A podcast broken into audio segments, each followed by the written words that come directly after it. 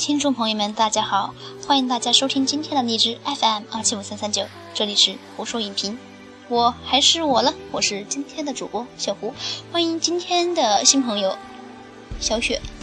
大家好，我是今天的新朋友小雪哦。好了，今天由小雪给大家带来新的节目《七十个内涵鬼故事》。有任何建议可以私信小胡的微博，自说自话的老谢。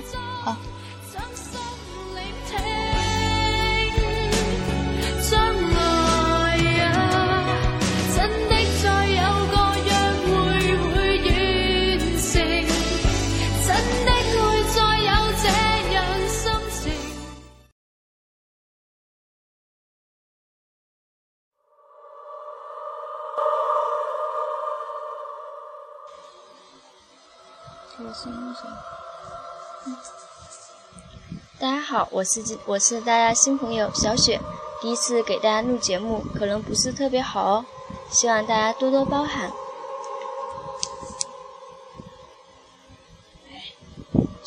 今天的第一个鬼故事是我跟太太。大概两年前，有个住在附近镇上的女孩跟我搭讪，虽然是高中的同学，个性也很好。不过长相不是我的菜，我都优柔的拒绝了跟他交往。那段时间我的工作也很不顺，坏事接二连三的，我的母亲也死于事故了。我一点也不想被同情，所以完全没跟人讲这件事，一个人独自沉浸着。母亲去世的那晚，那个女孩打电话来：“你的母亲去世了。”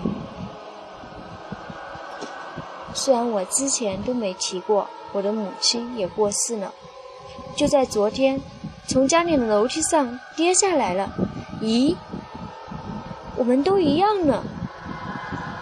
我似乎感觉被这句话救赎了。我觉得他一定能了解我，不需要被同情的心情，只是想要有人能依赖。被压抑的心情一次释放了出来，我大哭了一场。连我这种丑态，他也愿意一直哭，不知不觉我就爱上他了。这就是我跟我太太相识的过程。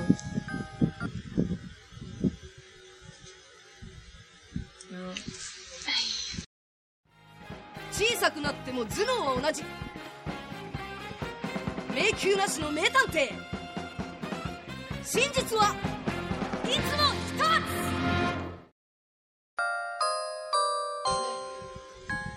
这个故事的答案就是太太杀了妈妈。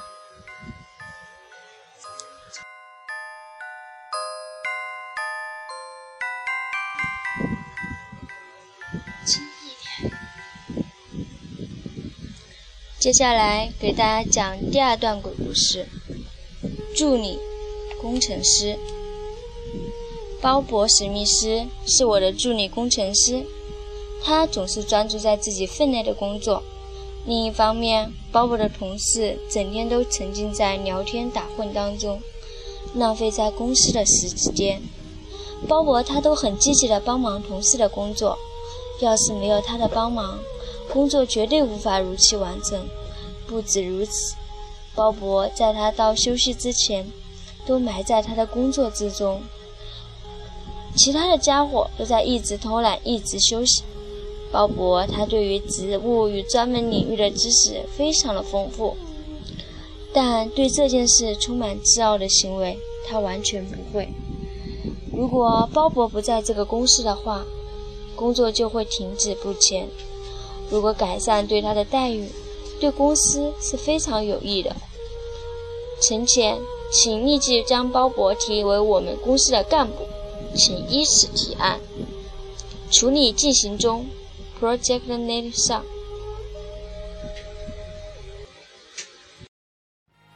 小さくなっても頭脳は同じ。迷宮なしの名探偵。真実はいつも一つ。这个故事的答案就是 断句换行很奇怪，到了后面完全就看不通了。其实是一个类似密码的方式。单数行看，其实是一个杀人通知。鲍勃整天沉寂在聊天打屁中，浪费在公司的时间，不知不知如此，一直在偷懒。对这件充满自傲的行为，他完全不会。请立即将鲍勃处理。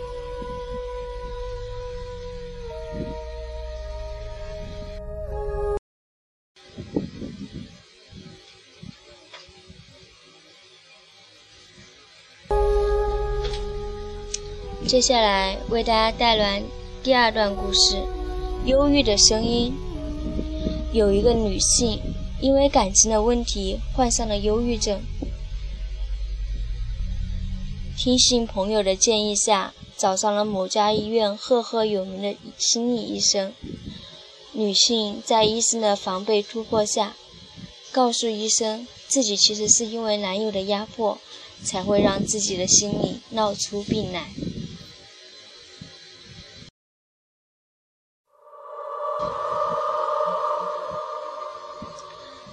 的告诉你，只要握着我的手，我就能听见你内心的声音。医生用认真乖缓的表情对着女性说。女性虽然抱着怀疑，却也试着照着医生的指示握着他的手。医生在触碰到双手后不到一分钟，就沉重的表情注视女性说：“你若是继续和他在一起。”一定会出事情的，请下定决心离开他吧。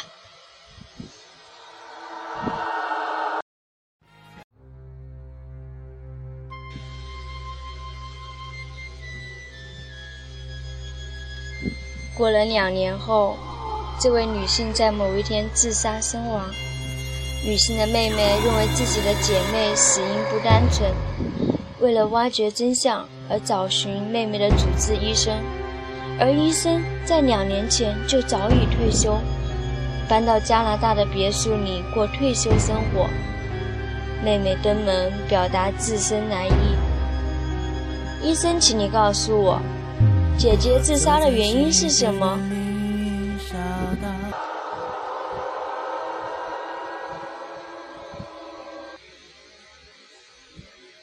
妹妹握着医生的手。深切的期待医院能给他答案。很抱歉，其实我并没有偷听内心声音的能力。医生心虚地说。妹妹低下头，很难过的表情说：“这样的话，姐姐到底是为了什么而死的？”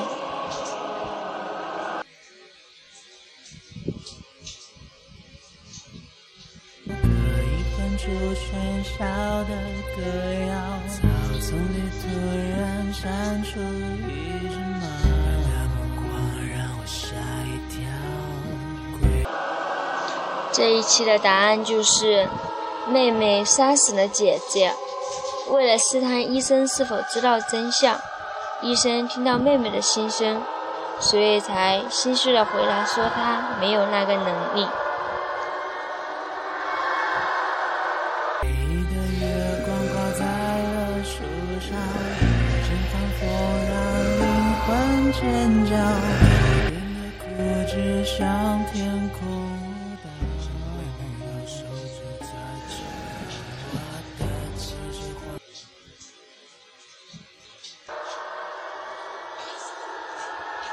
接下来为大家讲讲第三个故事：小明和大明。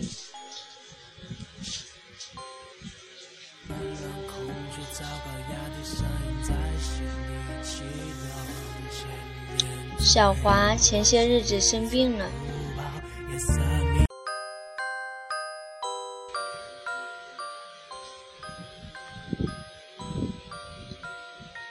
小华前些日子生病住院了。好友小明跟大明决定去医院探望他。跟护士问到那间病房后，得知小华住在私人高级病所。病房前，小门说：“他把门锁上了。”大明说：“那就敲门呀，笨蛋！”噔噔噔噔噔噔，过了十来秒，门才渐渐打开。小明跟大明则迫不及待地走进去看小华了，提着小水果篮，发现小华坐在床上看着天花板发呆。于是小明跟大明就跟他打闹瞎起哄。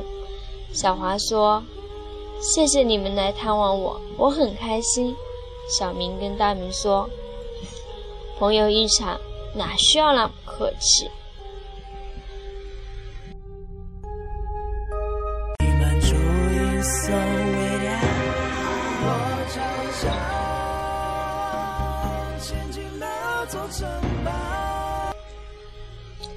这一期的答案是：要么房间里面有其他人，要么小华已经是鬼魂了。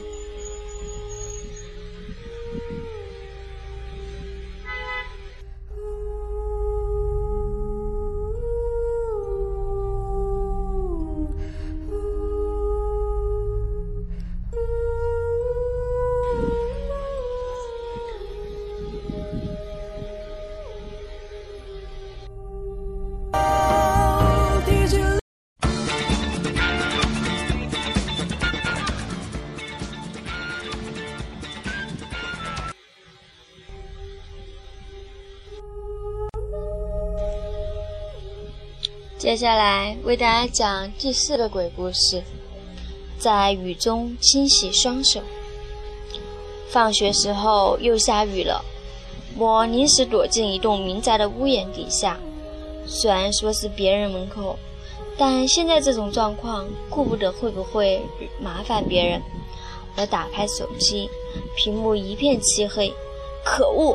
出门时明明阳光普照，就没带伞，手机也忘了充电。不能叫爸妈来载，真是失策。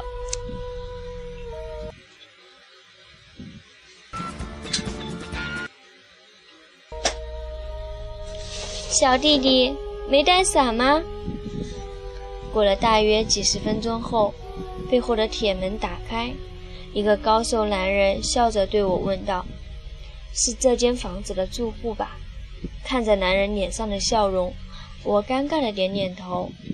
男人长得还不错，有混血的感觉，却无法明说是哪国血统。笑起来有浅浅的酒窝，头发旁分微卷，除了衣服有点不合身、过短且过宽之外，还算是个帅哥。可音乐又没起，要不要进来躲雨？他看着我说，微笑不减，雨声正大，看来短时间是不可能了的。不会麻烦吗？我问。虽然已经确定对方的答案，但该有的礼貌还是要有的。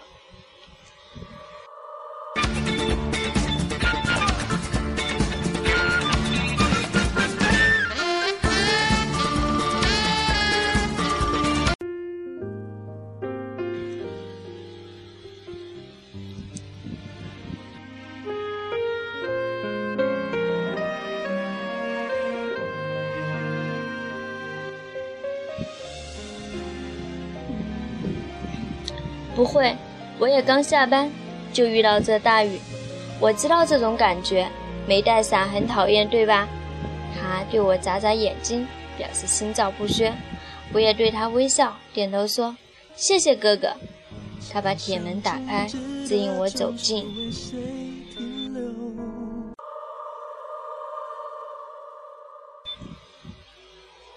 房子外观与一般民宅无二致。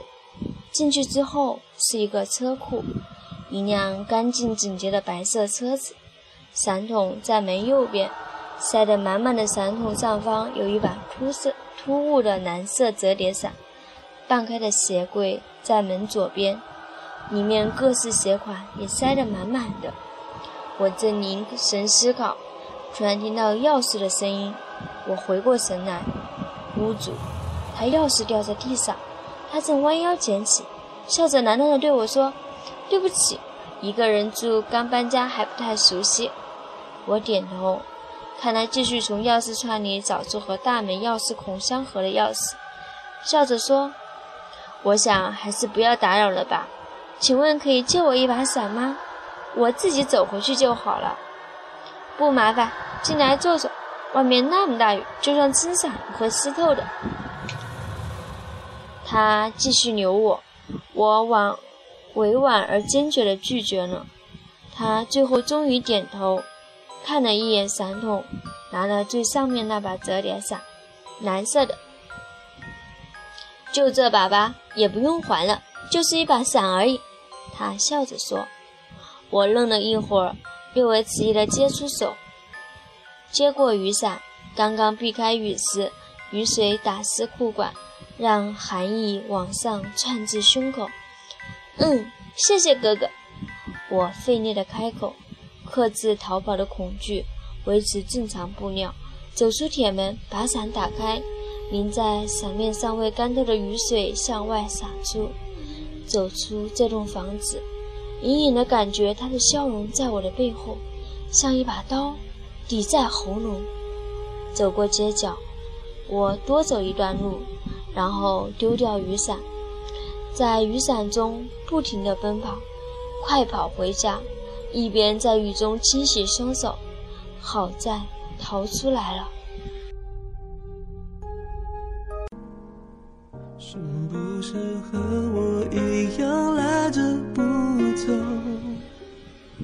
你说故事已经结束。